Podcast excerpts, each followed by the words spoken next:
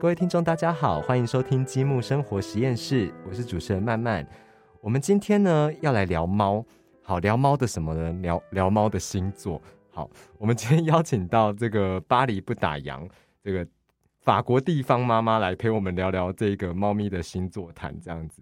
对，然后呃呃，巴黎不打烊，他其实是一个艺术家，也是设计师。那他是法国国立高等造型艺术硕士，以及呃高等装饰艺术学院的这个硕士后研究。那他也是呃一些那是品牌创办吗 d a s i n g 是一个品牌吗？Active Creative Design 是我们的办设计师设计工作室设计公司。哦，OK OK。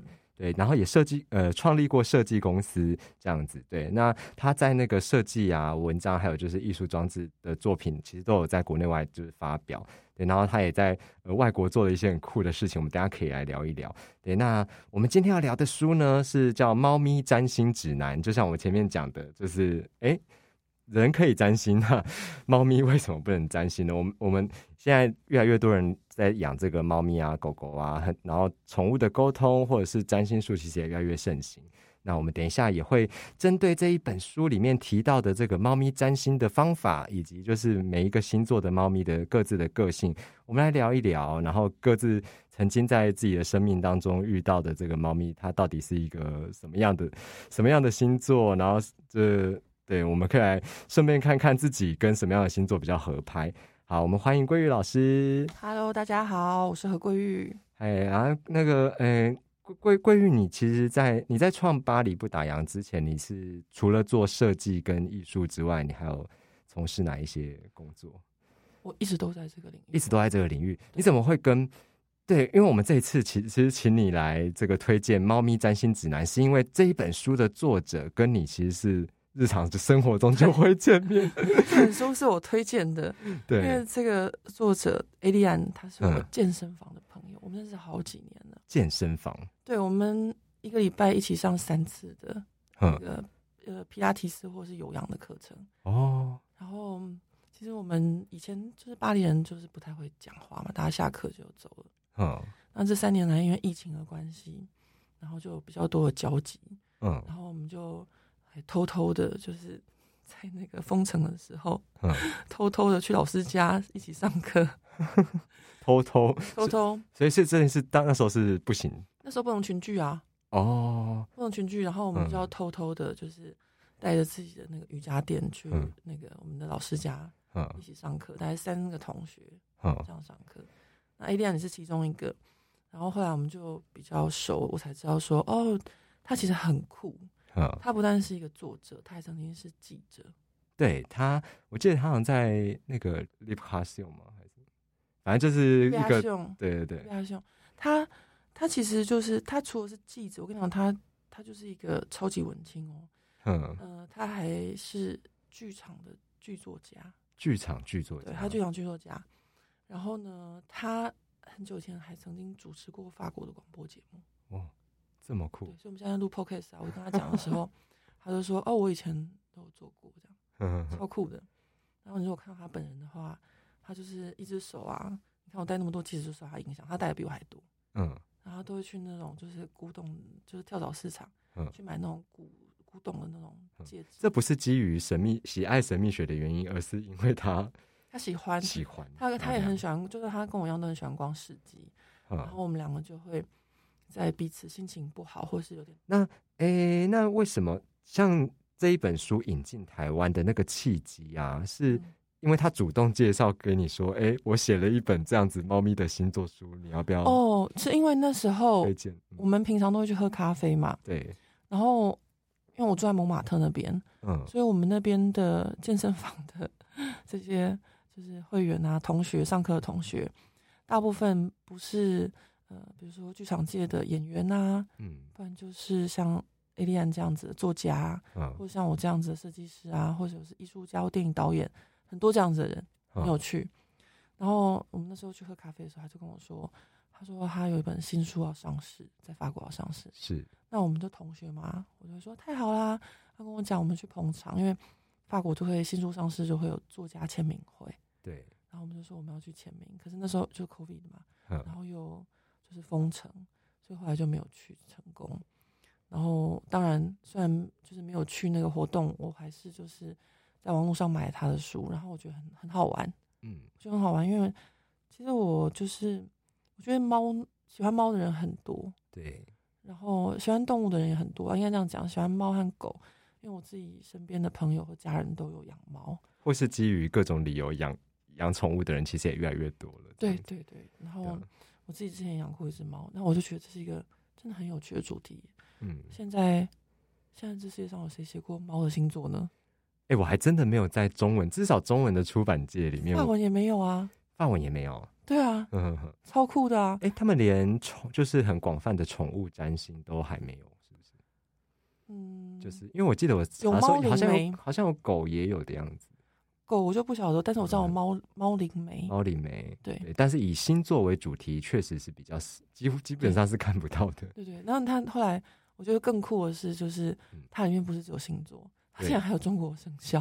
对它，这个我们等下可以再聊聊，就是这本书这后面有趣的地方，就是它除了星座之外，哎，后面中国的这个星座也跟占星术有一点关系。然后他还把那个埃及的这个猫神巴斯特，也是这个传说的，他们他们的一些信仰，还有一些就是占卜的呃很微妙的东西也放进来了。对，因为。在法国，如果你讲到猫，绝对会跟埃及有关系，因为我们都知道嘛，最早把猫变成就是家里面的宠物的，就是埃及埃及人，对，所以对，再加上还有另外一个原因，就是法国人跟埃及之间有一个很强大的关联，就是拿破仑那个时候，对，对他那时候是攻打埃及，然后就带了很多的历史学家，还有呃很多的研究学者。然后一起去埃及，你有没有想过说要去攻打一个国家，还要带那么多的 学者一起去？我就觉得很妙。然后就是这些法国人，他们破解了埃及的符号象形文字，嗯，就是法国人。所以，呃，讲到猫，嗯，对法国人来说，第一件事情就是联想到埃及。哦，不只是这个地域上的接近之外，它算是接近吧？法国跟埃及之间。嗯，其实比较是在文化上这件事情。好啦，就是地理上，如果跟台湾比的话，确实是比较接近，但是是一个很强的一个文化上面的联想。嗯嗯嗯，对，就就是因为刚拿破仑这一个事件，没错没错。嗯嗯，好，那呃，等一下我们可以来看一下那个后面关于星座跟这个埃埃及的猫这个猫占星之间的连接。对，那我们想要首先来问一下桂玉，就是桂玉，你有养过猫吗？有。有大学的时候，大学，对你，你养过一次吗？嗯，我养过自己亲身养过，就是比较久，就是这一次。我的猫有一个法文名字，那时候叫做 Zozo，Zozo，对，Z O Z O。然后呢，是也是朋友那边来的猫，嗯，然后是一个蛮惨痛的经验。惨痛？为什么说到惨痛？因为我那时候大学的时候就是。我那时候念设计系嘛，所以都会很忙的在做作业啊。哦，对对对，没时间管猫嘛，然后熬夜或在学校的工作室。然后那时候我们就跟同学，就是我们就租了一个四房两厅的房子。嗯。然后四房两厅就四个房间就有四张床，然后两厅就还有各有沙发。那大家学生嘛，沙发都不是皮，就是布的。然后没有照顾那个猫的时候，它就会轮流在每个房间的床上面大小便。还有客厅的沙发，所以那时候我们真的照顾非常非常的辛苦。那他就是，他就跟我们抗议啊。然后讲这只猫的时候，还发生一件让我意识到猫是属于虎科的嘛？对这件事情，这是发生什么事？就是那时候他就很不听话，就常常就是到处到处拉屎撒尿，因为猫一般是不会这样的。对。然后我们就很生气，我们就要惩罚它，把它关在阳台上。你们完蛋了。对。没有完蛋的不是我们，嗯，我跟你讲，我们把它关阳台上，还饿它，结果呢，你知道吗？它竟然，它可以自己去捕捉麻雀，啊，对啊，对啊，那是他们的本能嘛。对，嗯。可是我那时候才意识到，说这个猫它是一个，就是它是一只，它是一个虎科的动物，嗯。所以你逼它的时候，它变成一只小老虎，对。然后重点是，它在阳台上面。五楼阳台上面捕捉到一只麻雀，你说不是超厉害？我其实可以想象，因为其实我自己也养，我自己也养猫，然后我发现，像我朋友的猫也是，他们只要看到在天上飞的东西，都会都会忍不住跳起来。都会忍不住就是想要把它抓下来。哦，对对对，我觉得猫身手矫捷。对啊，但如果鸟没有飞到太高的话，我我是相信他们是基本上都抓得到，就是他们等待时机嘛，就是哎，鸟可能在某停在某一个台阶上休息的时候，就是立刻扑出去的。我真的觉得太厉害了，嗯，那是我第一次意识到这个猫的这个这个本性。嗯嗯，对，啊，所以惨痛的点在哪里？惨痛点就是一直洗床单呐。哦，对对对对对，啊，超惨的好不好？光学校功课已经很忙了，睡眠都睡不足，都没有，就是没有时间睡觉。回到家还床还不能睡。所以后来这件事情永远都没有解决过吗？没有解决过啊。后来我们那时候就把它交给一个朋友，那朋友号称猫教练。嗯，他的猫啊，竟然可以被他训练到在马桶上。尿尿。其实我以前听到这个我也会惊讶，但我有朋友确实有做到这件事，甚至他的他的猫跟狗一样是可以握手的，就是叫他握手，他就手出来，第二只第二只就上去，两只一起，然后就跳起来。就是有这种猫教练。对对对。可是我以前那时候年轻时候不太懂啊，嗯，我是那时候我觉得那时候我不懂，我真的觉得说他不听话就应该惩罚他，然后他没有做到呃我要求的就。应该把他送去给猫教练。嗯，那那时候我真的不懂。我现在有小孩，然后有年纪之后，我觉得其实应该要去尊重他的个性，就是他当初为什么那样，因为他缺乏关爱。对啊，他在跟我们抗议。他有很多种原因啊，但我相信这是一个蛮重要的关键。这样子，对，就其实猫跟人是一样的。嗯，对啊，像像我自己的话，我其实我年轻的时候也有也有也有类似的经验，但我我后来的我后来会比比较沉着一点，就是会。会觉得说哦好，那反正虽虽然你在我的床上或是在我的垫子上尿尿，就是我的确会不开心，但是我会表现出我的不开心，让他 get 到那个上啊，就是哦，就是我不会，就是倒也不会故意去恶他，只是只是我会对他说，就是我要恨你两个礼拜 之类的话。就是其实我觉得应该这样，就是像你一样才对，就是要有爱，就是 我有爱吗？对，要有爱，就是说你。对猫、对动物，就像对小孩一样，是要用爱的方式，是用爱的教育，而不是用那种就是比较像法家那种严刑峻法的方式。像我们以前就说，哦，我们惩罚你，帮你关阳台上，嗯我觉得那样子其实是不会有什么好的，就是他会进到一个恶性的循环。对对，因为我看我的那个法国大鼓啊，嗯，他养的动物都好有家教，真的，他养的两只狗、两只猫。都很有家教，就是有的动物就会上桌或什么的，他家的动物都不会。哎，其实我觉得这某某种道理上来说，跟养小孩其实也是面对小孩也是一个蛮接近的经验对，我觉得都是跟心理学对啊对啊蛮蛮相近的。所以这个，所以我觉得《猫咪占星指南》是蛮不错，就是说它其实也是某种程度上面的心理学，从心理的层面去了解的猫。哎，那桂玉，你你在你在虽然说你那个养猫的经验听起来是蛮惨痛的，但是你有没有你自己就是主观，或是先撇开任何一切的条件，你就是光从外表来看的话，你你有没有特别喜欢什么样的猫？有，我最近颜色啊，或是花纹？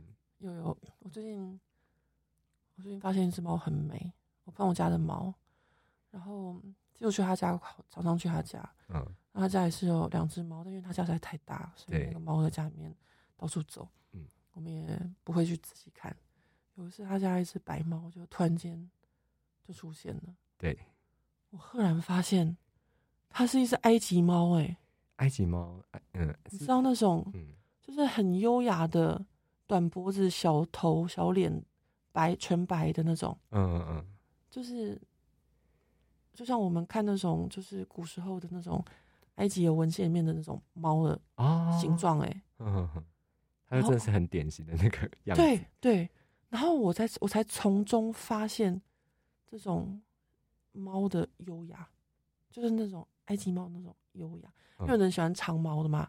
对对，有的喜欢白色长毛的，看起来就是很温和，不见得温和，但是看起来很温和。有人喜欢就是虎斑猫，像我以前都是虎斑猫，但是我第一次发现这个。埃及猫的那个形体上面的优雅是，我觉得也也是一种造型艺术。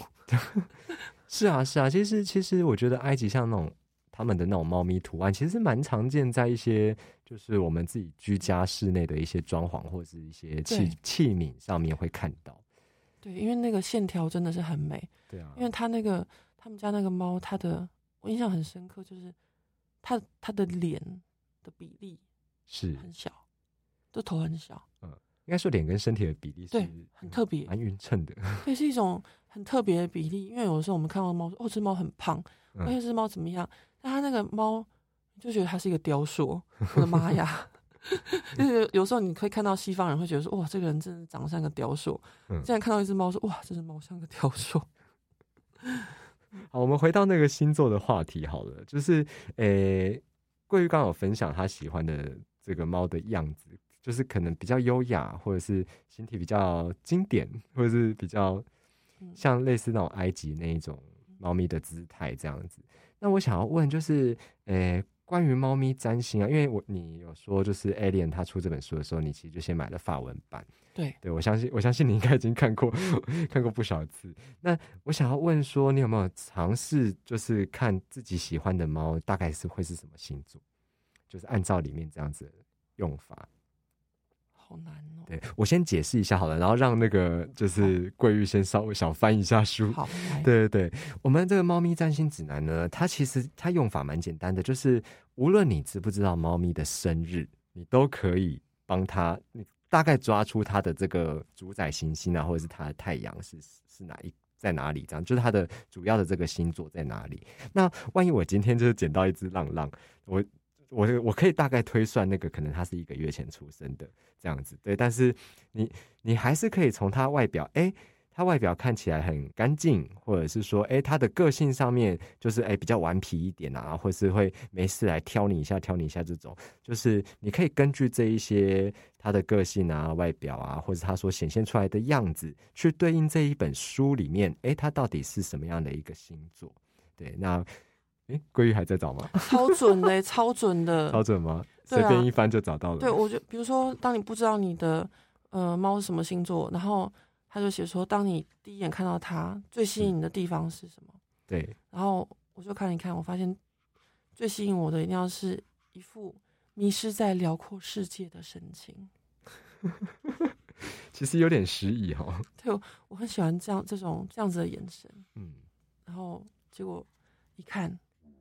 巨蟹座，巨蟹座，对，巨蟹座是怎么样？顾家，开始用人类的星座想象。巨蟹座的确是顾家，但是巨蟹座有的时候就是会有一点点这种，好像迷失在世界里面的那种哦，忧郁，有点 blues 那种神情，这样。嗯哼哼，啊，我自己以前遇到过巨蟹座这样子啊。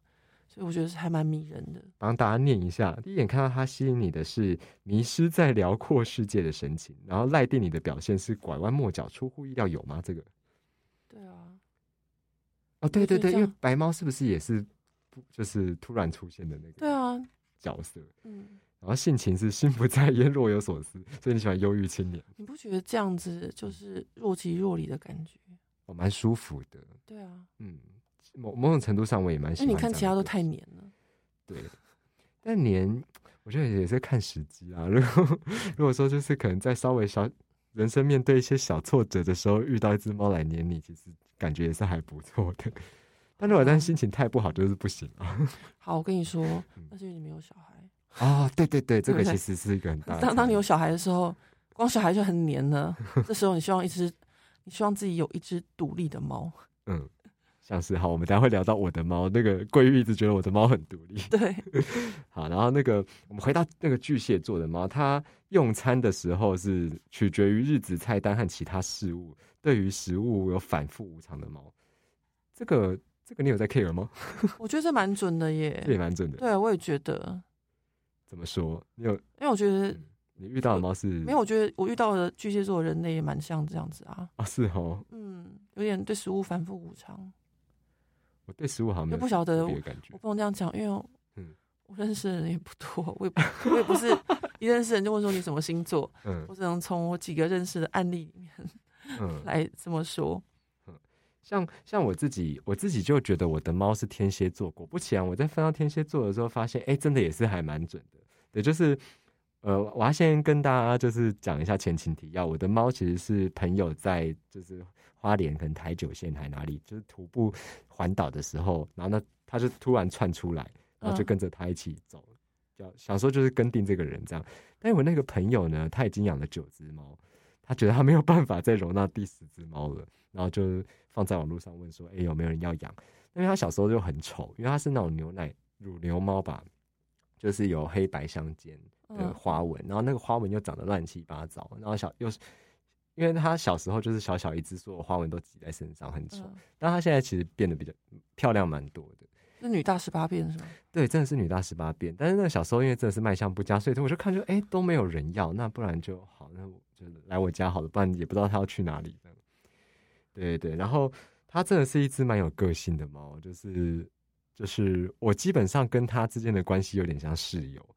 对我。当然，那个轻食啊，然后给食物，这是一定基本会给了。对，就是定时给它，也不会特别去 argue。那它就不用说，它不会说，在你一回家，你打开门的同时，马上到你脚边躺平，然后你摸它。哎，它会看哦，就是。当然，当然，这个并不代表什么，并不代表说他对你跟你比较亲近还是什么的，这只可能只是他对特定人有一些特定的小习惯。但是，像我室友的另外一个朋友，可能就是特定朋友某朋友 A 来我们家的时候，他可能就会固定突然跳出来，然后就一路跟着他的脚，然后他走到哪里他就跟到哪里。对，但他其实只是想要跟他的脚玩的。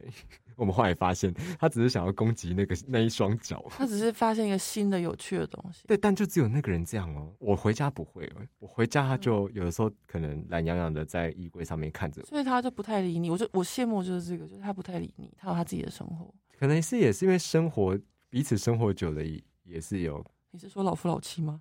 有一天就是啊，习惯了。怪不得你说室友，好恐怖哦。对。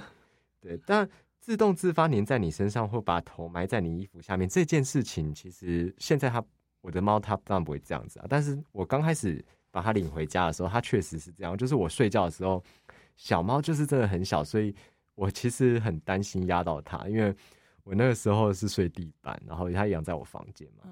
对，然后我每天早上起来的时候，就会觉得奇怪，为什么我的背下面有一个鼓鼓的东西，或者我的手臂下面怎么压着一个什么的时候，然后它就会突然窜出来。就是，所以我刚刚说老夫老妻真的还蛮像的，那时候叫热恋期。对，那个 时候还是热恋期，就是 现在已经养了这七七八年之后，就觉得啊，热恋期的时候他好爱你，对，然后每天都要去黏着你，对，然后后面发现不新鲜了，什么时候跟你分手？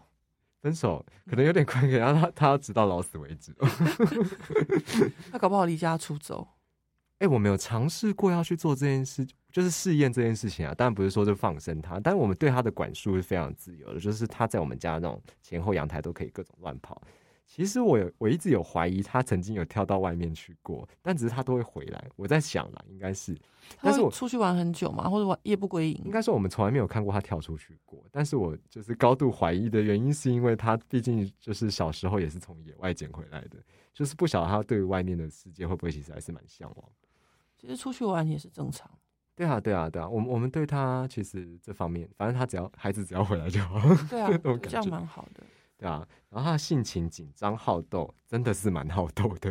对，真的吗？对我室友，只要就是可能，因为啊，好，我我先讲一下，我我先跟大家讲个那个前提，不然大家会觉得我室友很爱虐猫。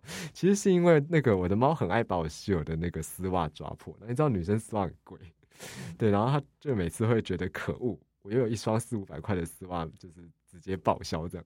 对，然后然后有的时候生气的时候，他就会就是因为。我家猫咪很凶，就是打人比较，就是比较，应该说它比较爱打架，对，爱找架干这样子，然后所以有可能会受伤，然后我室友就会戴起手套，然后他就得到一个 sign 说，哦，这个人要跟我打架了，然后就 开始过来跟你耍，对。哎，那我问你个问题，你们家猫咪有剪指甲吗？没有人敢帮他剪，呃，我们还是有尝试过啦，但是说实在，能帮他剪指甲的人真的是不多。哎，我跟你讲一件事哦。就是啊，台湾人都会帮猫剪指甲。是以前我们养猫的时候也会。后来啊，我说我法国朋友听到说什么，你帮猫剪指甲，你们太残忍了。我说什么残忍？但他有他们法国人的理论，我还蛮赞同。嗯嗯。他们就说呢，你帮猫剪指甲，就像是你怎么举个例子吧，像把老虎的那个萌芽给拔掉一样。哦，他就没有就是保护自己的能力。嗯，然后就是他会挫折吗？对，就是你等于是，你就不等于好像是把它给 严格，这样有那么严重吗？差不多，觉得差不多。对，把它给阉割。刚空气安静一秒，我就想不到那个词，不好意思。哦，所以你是要讲阉割？对，因为我中文能力很差。没事没事，平常很少讲中文，不常用的时候都会这样了，想不出那个字。那后来我发现真的是这样子，因为我刚刚讲嘛，猫就是虎科。对。然后你把它的指甲剪掉，它怎么出去跟它干架？真的，对不对？这个威风都没了。对。所以你室友戴起手套，他就很开心这件事情，完全可以了解，好可爱哦。对，我我喜欢你的猫。对，他也很喜欢攻击穿包鞋的人。在家里啦，因为那种室内拖有分，就是露出脚趾的跟就是包起来的那种拖鞋嘛。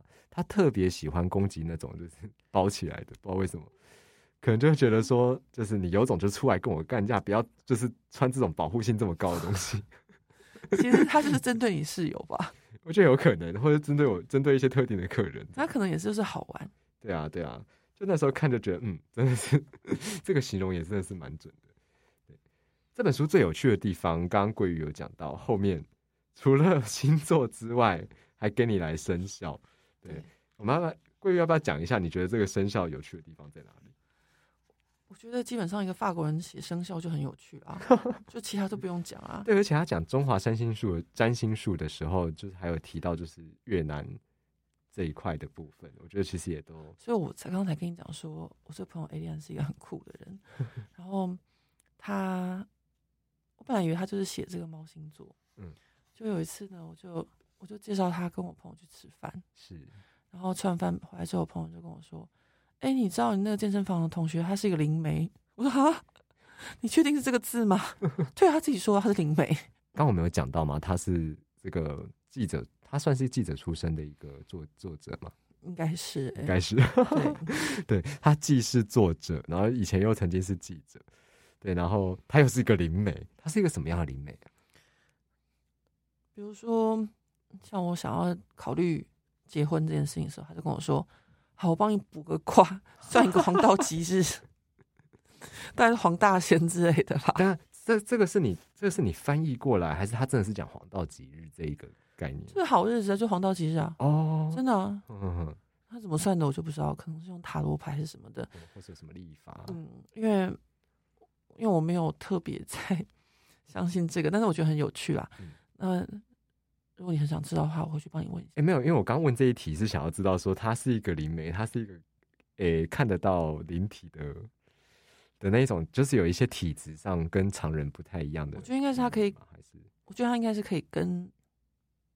动物对话啊，或者之类的这样子，应该是这样子。说不定这个猫咪占星的方法也是猫咪告诉他的。我觉得很有可能，因为有一次我们就在好几次啦，就是我们在上那个健身房的课的时候，是，然后他就会就是突然间分心，然后看窗外就是有猫走在那个屋檐上这样，是，然后就感觉上他在跟他那个猫对话的。哦，然后我们去教练家上课，教练家有一只猫。然后有时候那个教练家的猫就是喵我两声之后，他就跟教练说他那个水没了，突然冷不防冒出去，对对对，诸如此类的。然后教练就想说啊，你怎么知道这样？对，很可爱。嗯，反正就是就是 A 恋就是一个真的是很可爱、很酷的人。嗯，对你回去帮我问一下那个他当初写这本书是不是 猫咪告诉他的？好，我来问他。对啊，对啊，猫猫咪给他一些指示。那其实如果你在读这本书的时候，就会发现说他是一个很幽默的人。嗯，就是他有很强大的这些知识的基础啊，还有连接能力。对，因为他像他除了写星座、写这个生肖之外，里面他其实还连接了各种不同的品种猫，什么。孟加拉豹猫啊，还是什么的？对啊，英国短毛猫之类，对，日本叉叉猫都有。对，因为我不知道你们收到他的作者简介的时候，因为他其实之前写过非常非常多的书，是他要写那个侦探推理小说，对，然后还有写过，反正我不知道他他写过很多的书，但因为都是全部都是法文的，嗯，然后呃，他跟我讲过，他也曾经寄过一本他写的侦探小说给我看哦。但是真的，因为那个 PDF 档用电脑读还蛮累的，很痛苦，我懂。对 对对，所以我没有读完。不过呢，就是一个，我觉得她是一个很有才华的一个一个一个女女生。对，像最后再跟大家介绍一下《猫咪占星指南》这一本书，它其实是一个。架构上蛮典型的星座书啦，就是说，你其实你如果今天心血来潮，或是觉得说，哎，我想要查查看我家的猫是什么星座，或是我跟我家的猫到底合不合这样子，这个东西它可以当成工具。